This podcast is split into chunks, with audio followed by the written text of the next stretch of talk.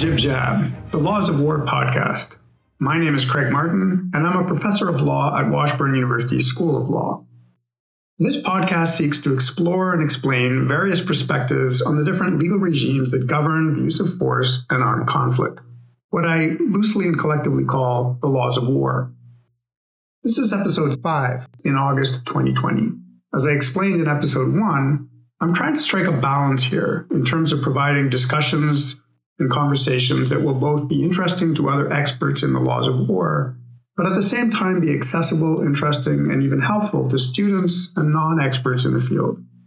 To be honest, I think that so far I'm erring on the side of catering to the experts, and I'll be trying to do a better job of stepping in to explain or have my guests explain points or issues that may not be clear to the non expert. But if any of you, the listeners, have ideas on how to make the podcast better, please do drop me a line. My contact info is on the website, along with lots of interesting background material related to the podcast, by the way. So if you haven't visited it yet, please do so at jibjabpodcast.com. And if you're liking the podcast, please do take a moment to rate it on iTunes or whatever platform you listen on. And more importantly, share it on social media or tell your colleagues about it. So in this episode, I'm speaking with Professor Eric Talbot Jensen, who is well known to all of the experts in this area of the law. But for everyone else, Eric is a professor of law at BYU Law School. He was recently on leave from BYU, serving as special counsel to the Department of Defense General Counsel's Office, and had a career in the Army as both a cavalry officer and a member of the JAG Corps before joining the Academy a decade or so ago. As a JAG officer, he served in a number of positions, including the Chief of the Army's International Law Branch, deputy legal advisor to the task force for Baghdad, and he taught international law at the JAG Legal Center and School. Since joining the academy, Eric has continued to specialize in the law of armed conflict and international criminal law, with a focus recently on cyber issues and autonomous weapon systems. He was, for instance, one of the group of experts that produced the famous Tallinn Manual on international law related to cyber warfare. So, the primary focus of our discussion today is a recent article of Eric's on the question of whether the law of armed conflict requires that human judgment be involved in targeting and other decisions relating to the use of lethal force. The title of the article is The Erroneous Requirement for Human Judgment and Error in the Law of Armed Conflict, published earlier this year in the journal International Law Studies. Now, in this article, Eric argues, in short, that the law of armed conflict, that is LOAC, or IHL or jus in bello, remember that all three of these terms basically refer to the same body of law, does not currently require that there be human judgment in the operation of weapon systems, and that therefore autonomous weapon systems are not per se unlawful. That indeed, autonomous weapon systems may in fact be more compliant with IHL or result in fewer errors and thus less harm to civilians and so forth. And he goes further to argue that there should thus be no prohibition on the continued research and development of such weapon systems. Now, as you'll hear, I push back quite a bit on that part of the argument, and we spent some time exploring the extent to which we should pause research and development until we first resolve ethical questions about whether we want weapon systems running on artificial intelligence having the autonomy to decide to target and kill human beings. I think you'll find it a fascinating conversation. So, with that, I give you Eric Jensen.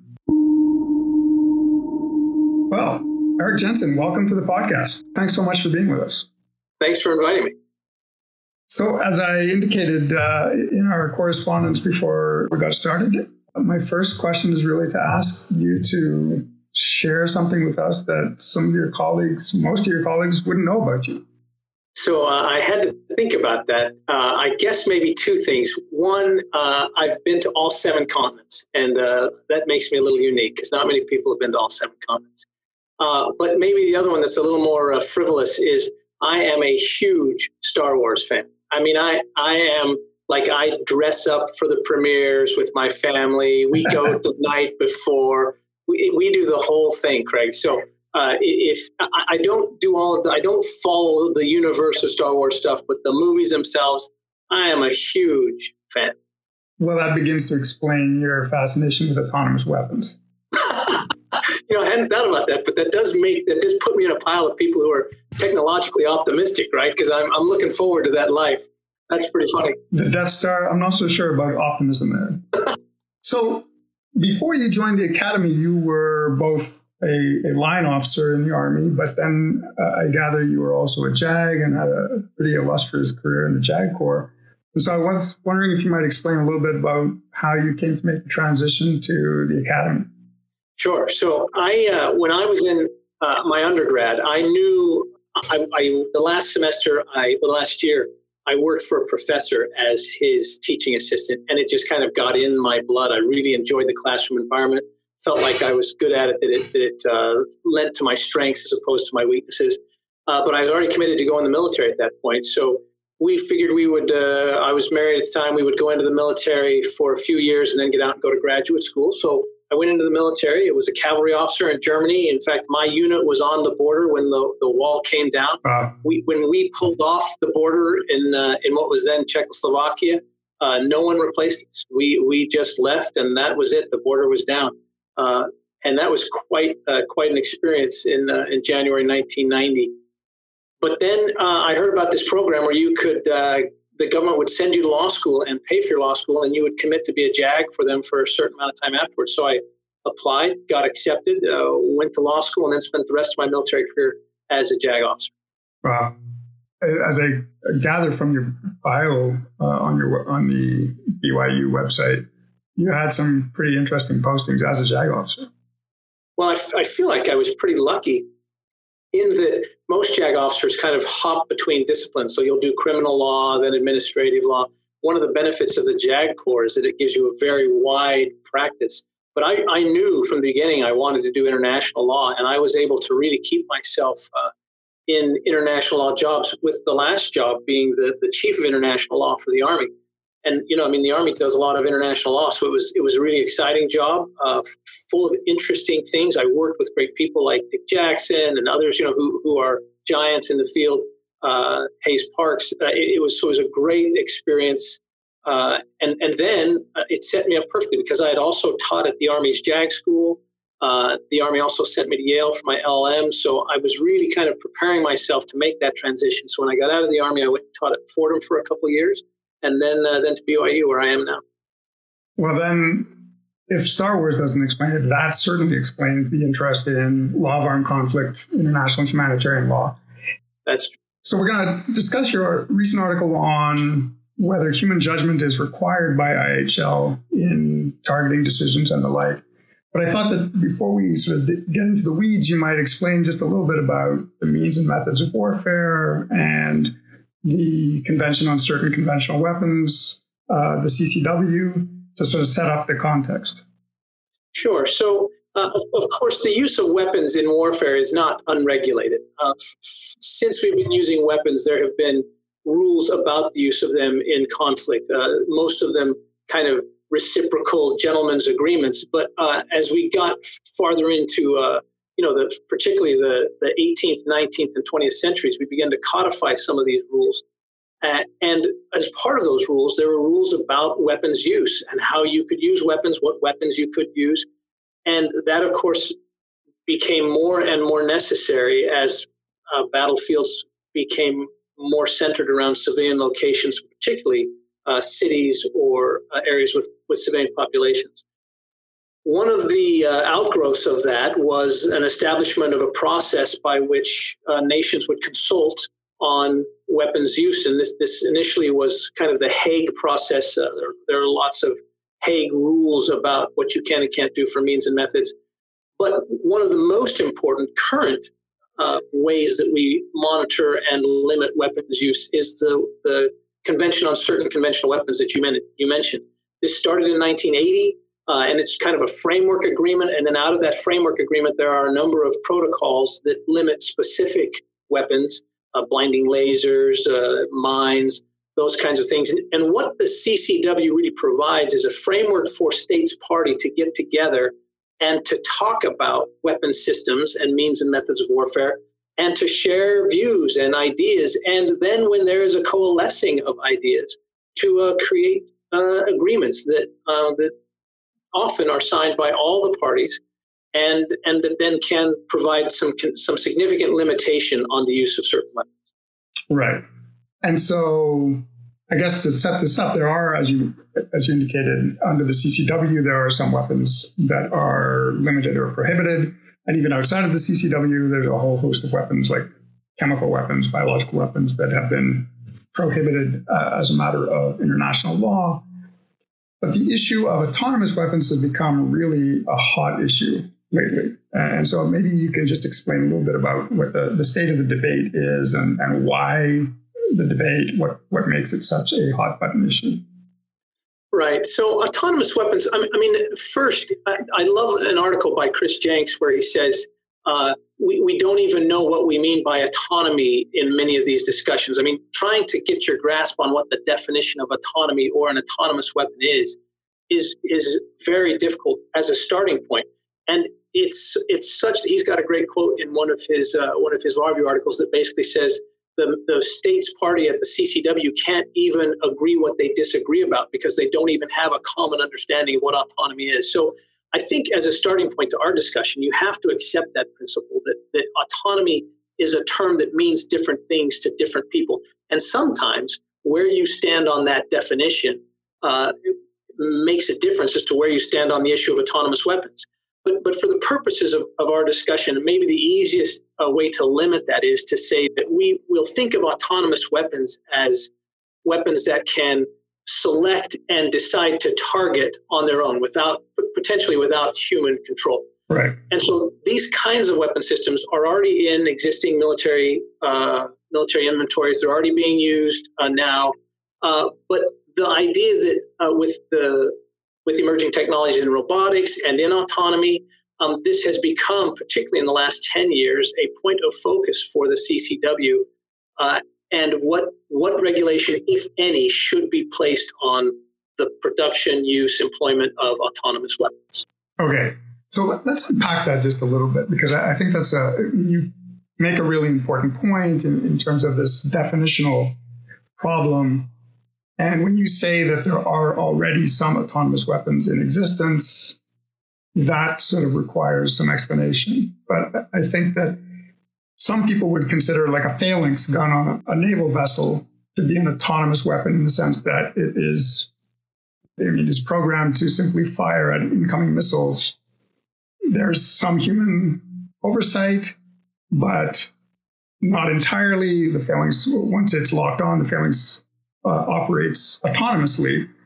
But it's not the kind of autonomous weapon that the debate is really all about, which is this idea that you have drones with AI that are identifying a target, analyzing the question of whether the target is hostile, whether it is targetable under the laws of armed conflict, and then deciding to uh, bring lethal force to bear on the target. Like that's a whole other dimension of autonomy, as I understand it. Well, you know, the CIWS, the, the weapon system you mentioned, as well as the CRAM, uh, I mean, those, they, in a sense, do that same thing. Uh, if, if a ship is completely disabled, that CIWS is capable of defending the ship without any human intervention. Um, so it will search and identify targets and then make a decision as to whether or not, based on based on that, uh, on the target's actions, whether or not it presents a hostile uh, target. So I think that there are, again, it's about how you define autonomy, but um, it, this is we're certainly not talking about uh, you know the Cylons and Battlestar Galactica. That's that's not only what we're talking about. That those might be autonomous weapon systems, but they're they're not uh, all that we're talking about. Really, we're talking about a broad spectrum of of weapon systems. Again, some that are already in deployment, some that are are on in the process and others that are still on drawing boards or in people's heads. Right. But the debate, as I understand it, and, and give full disclosure, this is not an area I've, I've spent a lot of time doing research in, but my understanding is that there are a lot of NGOs, there are a lot of organizations, a lot of scholars who uh, are really quite passionately pushing back against this idea of allowing the development of autonomous weapons. They've used the, the term killer robots. Yes. And my understanding is that the concern is that it's not so much with things like a phalanx defense weapon on a on a naval vessel. It is much more the idea of the drone that is using AI to target human beings as opposed to an incoming missile, uh, and that is essentially you are going to be, we're going to find ourselves in a situation where robots are making decisions and taking actions to kill human beings without any human judgment or uh, or oversight. And so this is in essence what your paper is analyzing is, is whether human judgment is required. And so so maybe you can sort of walk us through the overarching framework of your argument, and then we can drill down and, and pull out some of the details. Right. So, so, and I, and I agree that that uh, on the far end, that's the thing that worries people the most, at least at the moment, is is for example a drone or a robot that would make those decisions. I guess my point is that I don't think that's that much different than what we're talking about now. But even taking that example of uh, a system that would select its own target uh, using AI or other sensors on the battlefield and then make a decision whether or not to target something. Um, the, the question really for me comes down to uh, does the law require a human to be there either on the loop or in the loop uh, at the time the system would select the target and engage? And there are many out there, including some of these NGOs that you mentioned, who say that this is a requirement as a matter of law, that the law of armed conflict contains a requirement that this uh, that this is the case. And and my argument is, though I come across as an advocate um, for autonomous weapons, my argument really is that the law is not the law does not make a determination on that issue. That there is no there's nothing in the law that inherently says a human has to select and target. Uh, that that just it, it, there's there's I can't I mean people just can't point me to a piece of the law that states have agreed to that says that. Now people can say, well, that's embedded in the idea of proportionality or that's embedded in the idea of distinction. I disagree with that. I think that states did not say that, and and my paper analyzes state comments in the current CCW process about this and it is clear that there is not a consensus on that issue. There is a wide, wide range of state views on the requirements of humans in the process and what it even means to have humans in the process. And so my paper doesn't necessarily go as far as I personally think, but my paper simply says you can't say that the law requires human involvement here because there's no evidence that the law does. Okay. Well, so so we'll circle back to whether you are or not an advocate, because I do, I do think at this point I think I've given myself up as an advocate. Sorry. well, because I mean, just to foreshadow something that I'll come back to towards the end of the conversation, I think that you you're quite right that the article starts by exploring and analyzing the question of whether IHL currently has anything within it that prohibits or limits autonomous weapons, or for that matter, requires human judgment to be exercised in the implementation of IHL. But you then go further and argue that because IHL does not contain any such prohibition, there should be no limitation on the research and development of such weapons. And, and so, just to foreshadow what I'm going to come back to, I mean, I, I, think that that's a normative argument that needs some defense, right? And and, sure. and I think one of the issues with that normative argument is that it relies exclusively on this IHL analysis, right? So your article uh, does not, and quite explicitly, and to be fair to you, you say, look, I'm not considering ethical issues, and you grapple up front with the question, does IHL apply? Is this a matter of IHL? And you conclude that it is, right? I think it is. But then I think that you make this sort of move by saying that, well, yes, this is a, a matter for IHL without really uh, justifying the move necessarily. You then seem to suggest that it's only a matter of IHL and effectively implying that no other law has anything to say here. And so I want to sort of push back a little bit on that and ask, well, why wouldn't other legal regimes and even other considerations like ethical considerations apply to the question of whether certainly whether we should be developing whether we should be researching and developing such weapons leaving aside whether IHL actually requires human judgment or not yeah, no, it's, it's a really good question. And I didn't intend in the paper to say those didn't apply. What I intended in the paper to say was I'm not, I'm not addressing those issues. I, I, I, acknowledge in the paper that for ethical reasons or whatever reasons, states could certainly agree to limit the use of autonomous weapons. But what I was trying to respond to were the statements that IHL already currently does limit autonomous weapons. And so my argument was really focused on IHL because I, I feel like those statements are too broad. I don't think there is a clear uh, a clear limitation on the use of autonomous weapons and a clear requirement of human involvement in those decisions. So I am I am very happy to have the ethical discussion with you, and I, and I think ethics do play a key role in this. But the, but my paper was really trying to respond only to the IHL issues. And you know, states are going to they're going to have a lot of things that they they consider when they finally come to these decisions. Right? It's not just going to be what what the LOAC says. It's not going to be uh, you know what their capabilities are. There's going to be lots of things that fit into that. And I think ethics is is inevitably going to be one of those questions that we need to address as well. Okay, so since we've already sort of launched into uh, your normative argument, I was going to leave it for the end, but since we're there, why don't we just dive in and we can go back to some of the, the, the finer points of the early part of the paper later. But if you agree that the ethics you know, should be something that, is considered and that states uh, are going to be grappling with these issues, isn't there a danger in advocating and arguing for unlimited research and development of the weapon systems? I mean, because uh, I mean, surely the concerns of the NGOs and and, and scholars and, and everyone who is concerned about the development of autonomous, fully autonomous weapons where AI is making decisions to kill people, is that once the genie is out of the bottle, once we have developed these kinds of weapons, it's going to be very difficult to put limitations on them, right? Uh, and so now is the time to be having that conversation. And that the precautionary principle would suggest that we ought to be cautious, uh, you know, before uh, opening the door to something that we can't, you know, we, we can't close the door on later.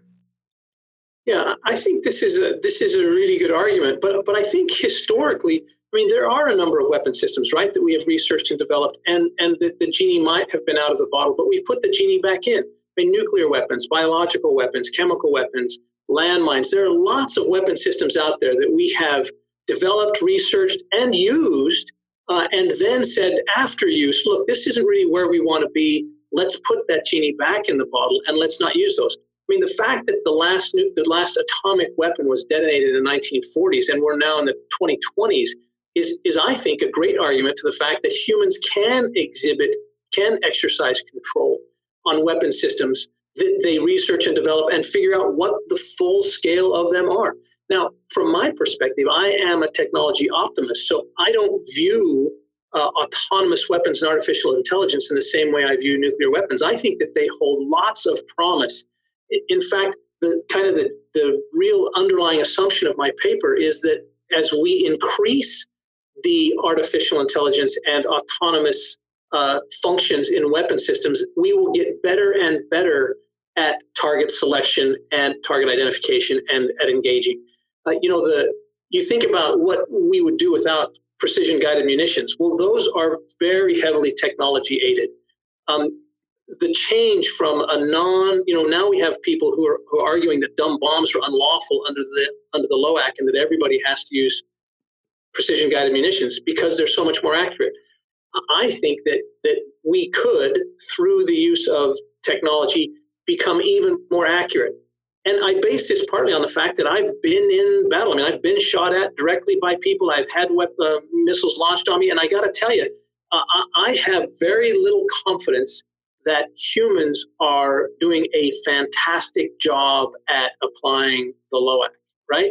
Uh, I think they're doing a good job, and I think that, that that's fine. But but I believe that we could build autonomous weapons that could do better, and tied to a very rigorous weapons review process. I think we could actually move the ball forward and have greater LOAC compliance with the use of these weapon systems. And if that's a possibility, why not see? Why not develop? Why not see where we can get with these weapon systems? Why cut it off now when they hold the promise of, uh, of making our application of LOAC even better? So I guess there, I mean, there's two aspects to that answer that I think I, I want to separate and, and tackle uh, one at a time. And the first is this idea that we can put genies back in the bottle. I sort of want to push back a little bit on the idea that we have put the nuclear weapons genie back in the bottle. I mean, a lot of people would, would suggest that while we haven't detonated one, we haven't used a nuclear weapon in armed conflict since Hiroshima and Nagasaki, the 75th anniversary, which is next week. You know, as the nuclear weapons states argued in the ICJ nuclear weapons case, they've been using it every day uh, as a matter of deterrence. And you know, we're currently in the process of upgrading nuclear weapon systems at exorbitant cost to society. and so I'm, I'm, not sure that genie has been put back in the bottle. And even, you know, as Syria indicated, the chemical weapons genie is not yet back in the bottle. And and you know, you mentioned mines and cluster munitions, two of the protocols under the CCW that the United States has, has not signed on to. So I, I, guess I would push a little bit back on the idea that it's easy to put these genies back in the bottle. But added to that, I think that the concern that people have when thinking about fully autonomous weapons with AI, machine learning, where the weapon system is not only making decisions and implementing those decisions, but learning and learning in ways that the, the programmers who made them do not understand. And that these sort of intelligent robots, to use a you know the provocative term, is qualitatively different than any other kind of weapon system we're talking about, right? And that we're crossing some kind of Rubicon in having robots killing human beings. And again, to invoke the idea of laws or ethical imperatives outside of IHL. I mean, we think of Asimov's three laws of robotics. This is this is violating the first uh, first law of robotics, right? That robots shall not injure human beings. We're actually designing robots to kill human beings, and that this is somehow, uh, given that these are also going to be intelligent mechanisms that are capable of learning and developing, that this raises a specter that people think, you know, before we do this, we ought to be very sure about what we're up to.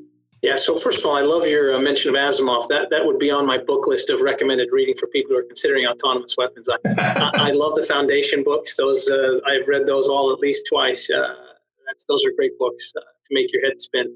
Uh, but you know, in a sense, we're coming at this from from different directions. If if you're willing to just narrow the discussion to AI weapons that learn on the battlefield, then for me that's a victory because that opens up a whole bunch of other weapons that are now currently trying to be, you know, that there are groups trying to limit. So if, if you're if you're willing to go with me and say everything that isn't AI driven and learning on the battlefield is in, okay, that's victory for me. And now let's focus on AI driven weapons. And then the, the concern that they learn on the battlefield and will adapt as they go I recognize that this is an issue, but I don't think it's an insurmountable issue. If they will, if they will adapt on the battlefield, they will also adapt during the testing phase. Which means if we put them, if we apply the weapons review principles and put them through rigorous, ongoing, continuous testing, including, you know, at, at some point when they've been approved, we put them out on the battlefield, then bring them back and test them again and make sure they're still okay. If we will commit ourselves to that, then then that weapons review process will, will do its best and do as best as we can to keep bad things happening. And, and I think that's what the law requires currently. States could again change that view, but, but that's what the law requires. And we can comply with those aspects of the law with even artificial intelligence aided weapons. Okay, so so this opens up a whole other issue. So I'll come circle back around to the second part of your first answer about whether not about foundation. You don't want to have a conversation about the foundation books. That's not where you're going. well, we'll come back to the foundation books too. Yes. I mean, so there's two aspects here that we, we need to sort of explore. I mean, the first is your earlier answer that autonomous weapon systems may be more compliant with IHL and may do a better job of protecting civilians, for example, and, and adhering to the principle of uh, distinction and principles of proportionality in ways that ought to make us want to use autonomous weapons. So there's that, and I'll come back to that. But uh, I mean, I guess related to that, you just raised this issue about weapons review uh, processes, right? And and this goes to, I mean, you explore in the paper the question of uh, sort of both accountability, but also predictability and reliability of weapons And you point out that the you know, additional protocol one of the Geneva Conventions requires states to review weapons to ensure that they are compliant with IHL. But again, you know, as I was reading your, your paper, I'm thinking, yeah, but surely there's a difference between testing, again, like a phalanx, a phalanx gun, uh, and it if it performs in the review, you put it out in the field, you have some confidence that it's going to uh, perform precisely as it did in testing. But when you're talking about autonomous weapons, and again, to your point, I'm talking about autonomous weapon systems that use machine learning and some and, and develop and learn. There is you, you can't be that confident that it's going to perform in the battlefield exactly as it did under review because it's learning and developing, right? And as we know from all sorts of other realms in which AI is being used today, including law enforcement, right, biases start to creep in to the operation of these AI and they start to perform in ways that were not predicted and in fact are not fully understood by the very people that programmed them. So what benefit is the review process when the weapon system is, is potentially going to change as soon as you put it in the battlefield? So, Craig, let me respond with two things. First of all, how confident are you that that human that you uh, have sent through law of war training and then send out on the battlefield is going to perform to standard? I mean, really, how confident are you? Having having been in that situation uh, a lot, I can tell you that your confidence may be overbroad, uh, and that that soldiers who are uh, who are subject to emotion, subject to how they're going to react when they just saw their buddy killed, who uh, have that sense of, of self defense and survival as their paramount uh, sense that shuts down all of their bodily and brain functions and takes over. I mean, all these things, subject to hunger, subject to, to being tired, to exhaustion, all that stuff.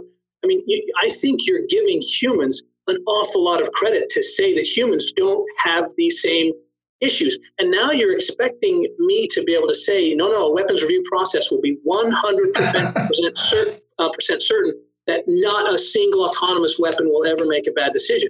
I mean, in, in my mind, if that's the standard you set all weapons up to, no weapons will meet that, right? Wind blows off uh, weapons all the time. PGMs uh, get misguided. All this stuff happens all the time.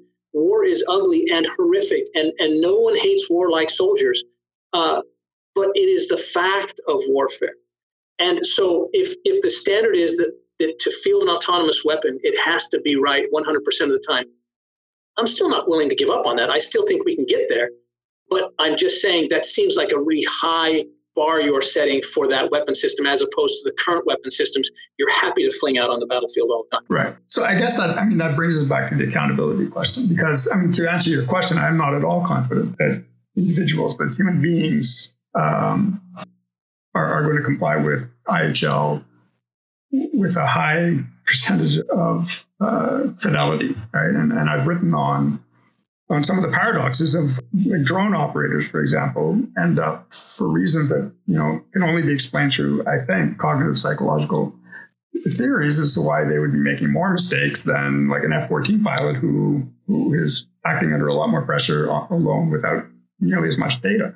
So I get that human beings make a lot more mistakes, but I think that the reason, again, that people are nervous, concerned uh, about autonomous weapons is that, again, it's it's the very fact that you are delegating, relinquishing human control. Humans are not perfect. Humans make mistakes, but humans are accountable, and the law applies to human beings in ways that we're not sure they would apply to weapon systems that potentially go rogue. So let, us talk a little bit about the accountability issue and, and whether, and this is where I think a lot of people say, well, the reason that they think IHL does require human judgment is precisely because it expects that uh, the decision makers will be held accountable. And if you're talking about an AI, that's not a decision maker that can be held accountable. Yeah. Okay. So I think this is this is a, a great point, but I think it it in some senses um, ignores again current weapon systems on the battlefield. We have a lot of weapon systems on the battlefield uh, that will return fire based simply on the parabolic rate of an incoming missile, right? And that's all they look at, and it's automatic, and there's no human making any decisions, and there can't be because it'd be impractical to do so. But that doesn't mean there's no accountability. The commander who employs that weapon system has an obligation to understand that system and to employ it in compliance with what it has been approved to do by those who have done the weapons review process.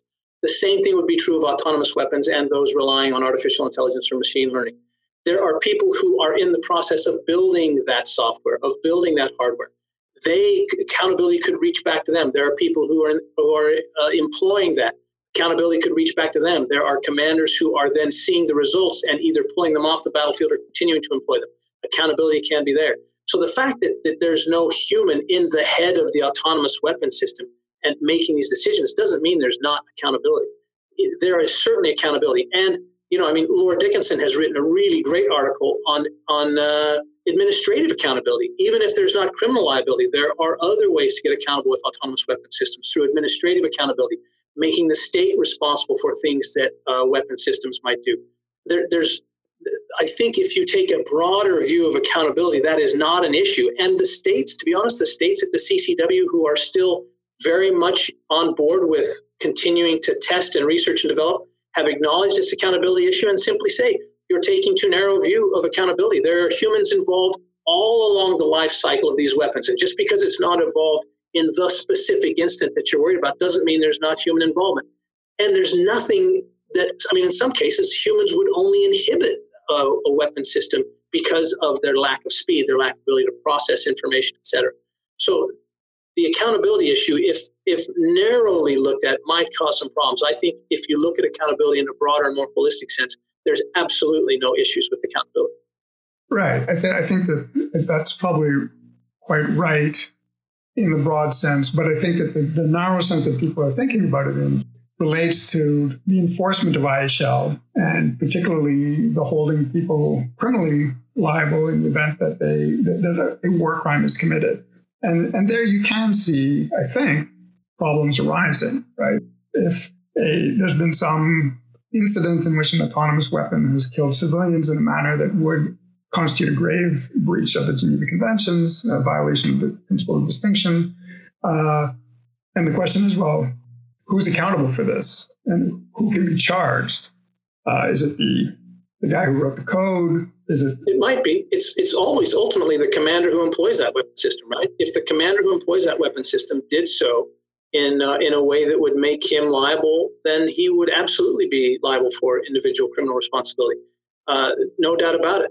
It might be the code writer. Uh, it might be with autonomous weapons. You would you would go back that far and say you wrote a flawed code, and there you go. Now, we don't normally use negligence as a standard in any kind of war crimes, right? right? So, right. Uh, so the issue won't be negligence, um, but it shouldn't be negligence, just as it's not with humans, right? So I think that, that we can, even at the point of a selection and attack, I think we can find accountable persons, whether criminally or administratively or both.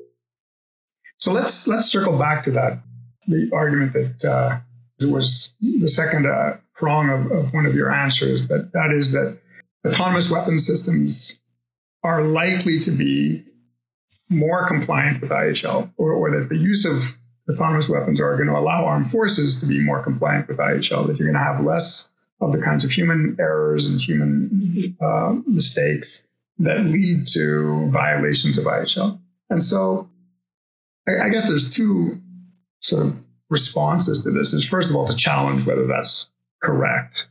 But uh, the second one, I think, is perhaps a bit more interesting in the sense that let's assume that that's right.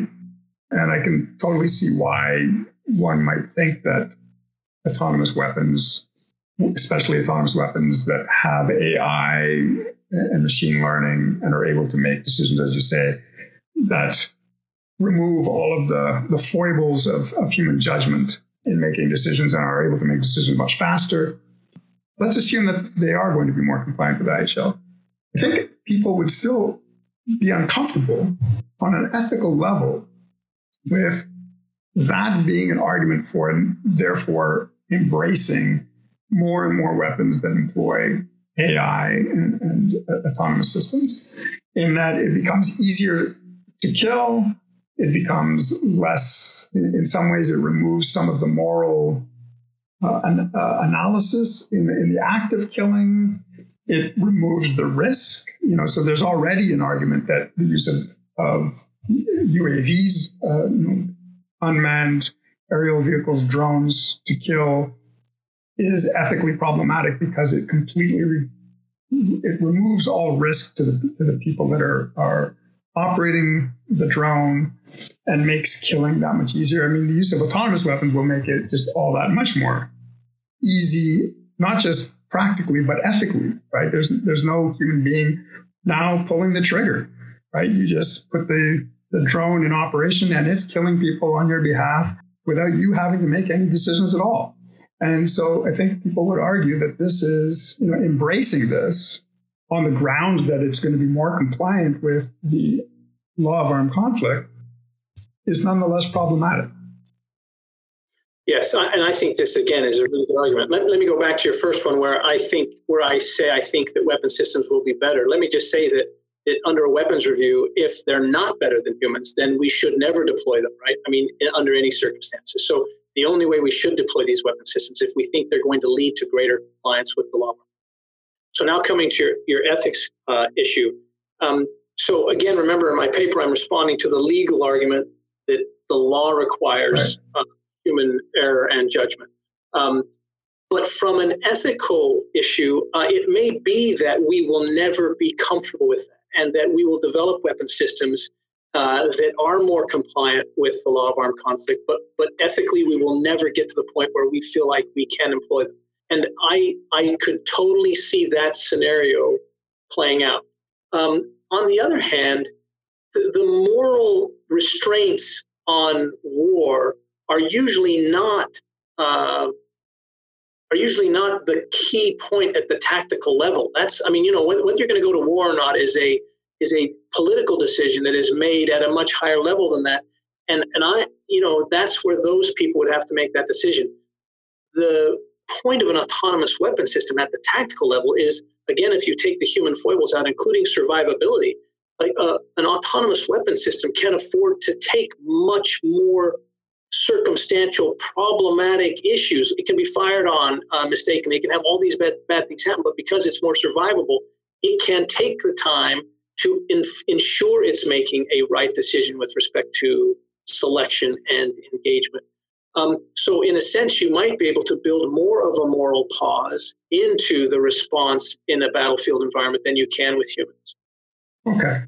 I will just add you can build the autonomous weapon system in a way that if it had, that if it met certain criteria, it would not engage until it had reached back and received uh, the answer from a human who is exercising judgment, right? I mean, there's lots of ways to, to build uh, ethics into these autonomous weapon systems. They're not. They're not. They don't have to be a launch and forget weapon system. They could still really be involved in human machine teaming, which is which is where I think most developing countries are going. They're not going into fully autonomous weapons uh, that have no human input. They're going into human machine teaming. But uh, um, I mean, my article again was was looking at the far the far out options. Right. Right. I mean, just on, on the, the one point that you make that, that really the moral imperatives in deciding on targeting and so forth really don't operate so much at the tactical level. I think that that's that's right, but it nonetheless has implications for the strategic or even the jus ad bellum decision making about whether you're going to use force. Right? Uh, it's a lot easier to decide to use force if doing so is not going to put you know very many of your your people at risk or any of your people. I mean, we can think of a future in which wars are being fought by robots at least on our side. Uh, well, you know, lots of people are dying on the other side, uh, but we can engage in that use of force without putting any of our own people at risk. That's a much easier calculus, right? And not necessarily a morally better calculus, but it's a politically much easier calculus. And it has a host of ethical implications, which brings me right back to, I think, you know, where we started, which is, you know, I appreciate that your, your paper really is focusing on whether IHL, the law of armed conflict, LOAC, requires human judgment and therefore whether it prohibits the use of or even the development of autonomous weapon systems. And, and you, you know, I think quite persuasively go through the argument for why that is not the case. But you then, as I say, you sort of then go the extra step and, and normatively say, and therefore, there should be no limitation on research and development. And, and I guess I want to push back again and reach for the ethical argument and say, well, it may be one thing to focus purely on law and, and frankly, one narrow legal regime, the IHL, and saying, well, these weapons are not prohibited now, fair enough.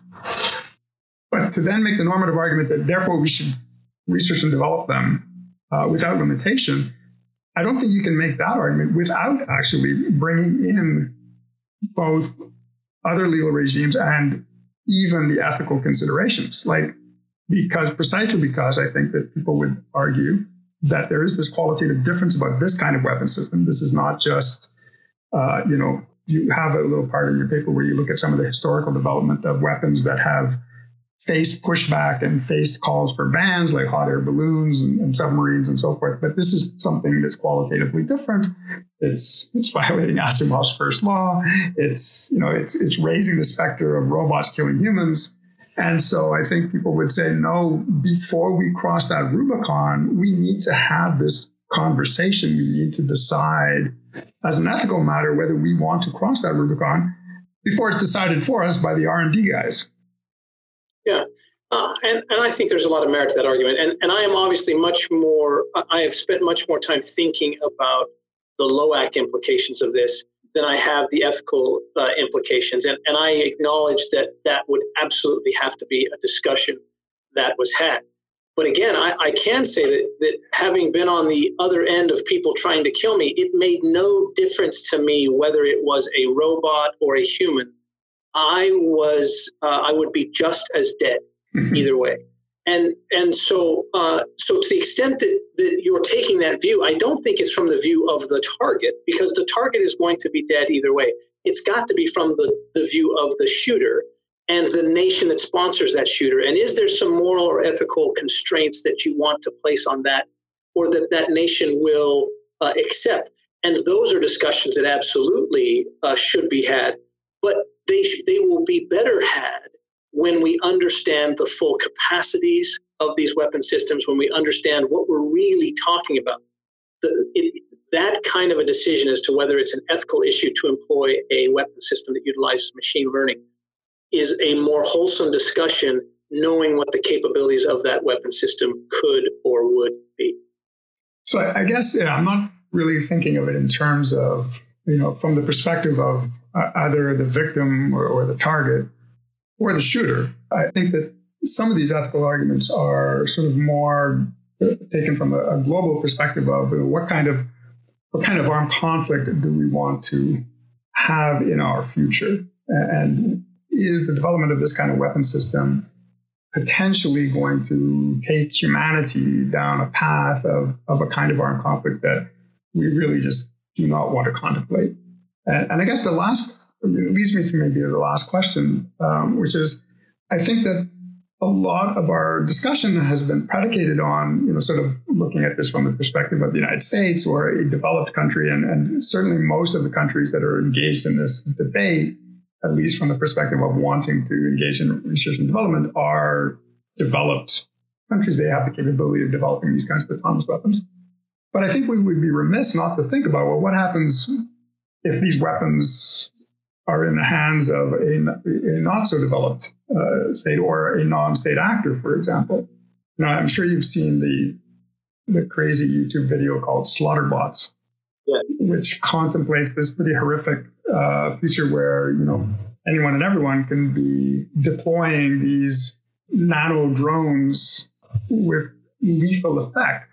And the question arises: Well, again, when we're thinking about do we want to engage in this kind of research and development, do we want to, on the contrary, use international law to impose limitations now on the extent to which countries can engage in this kind of research and development? Do we need to be thinking about, well, it's not just us, like what happens when ISIS is deploying these kinds of autonomous weapon systems?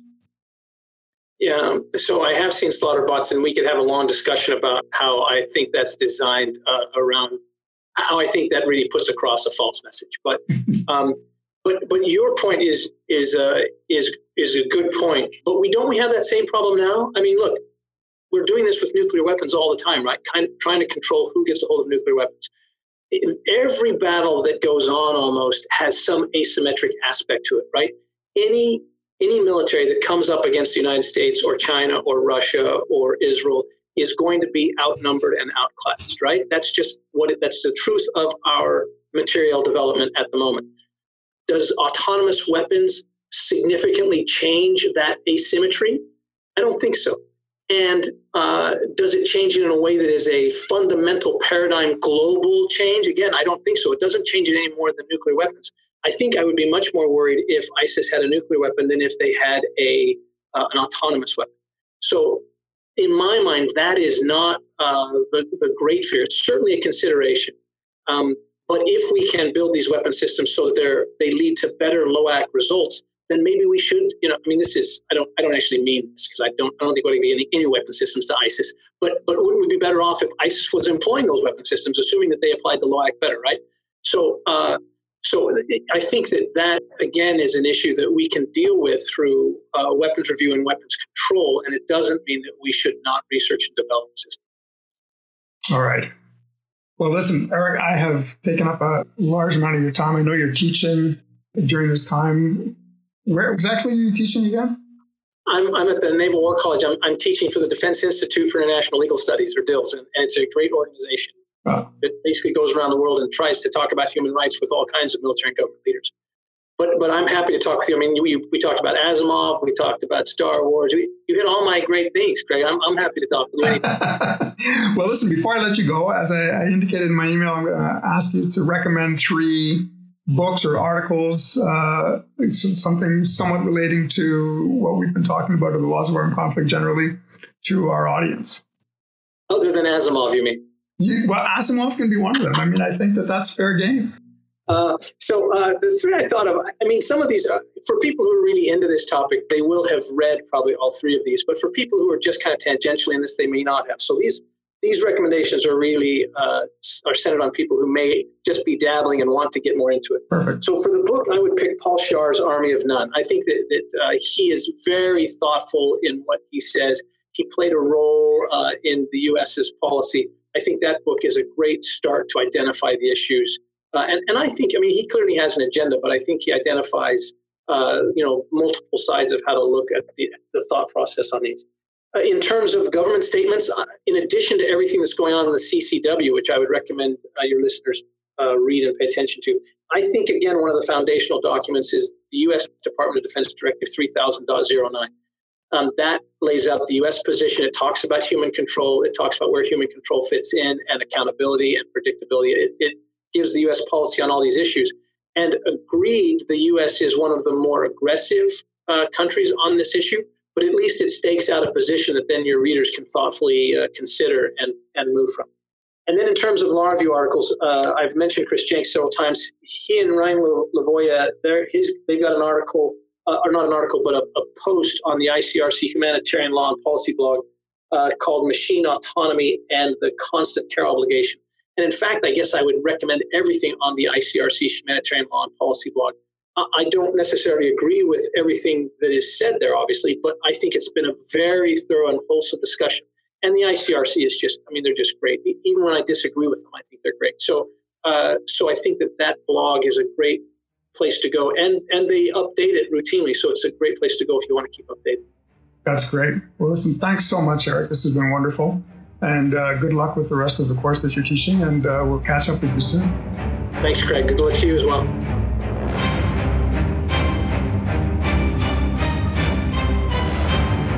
And thanks to all of you for listening to this episode of Jib Jab, the Laws of War podcast. You can find links to the material discussed today, including the reading recommendations, on our website at jibjabpodcast.com.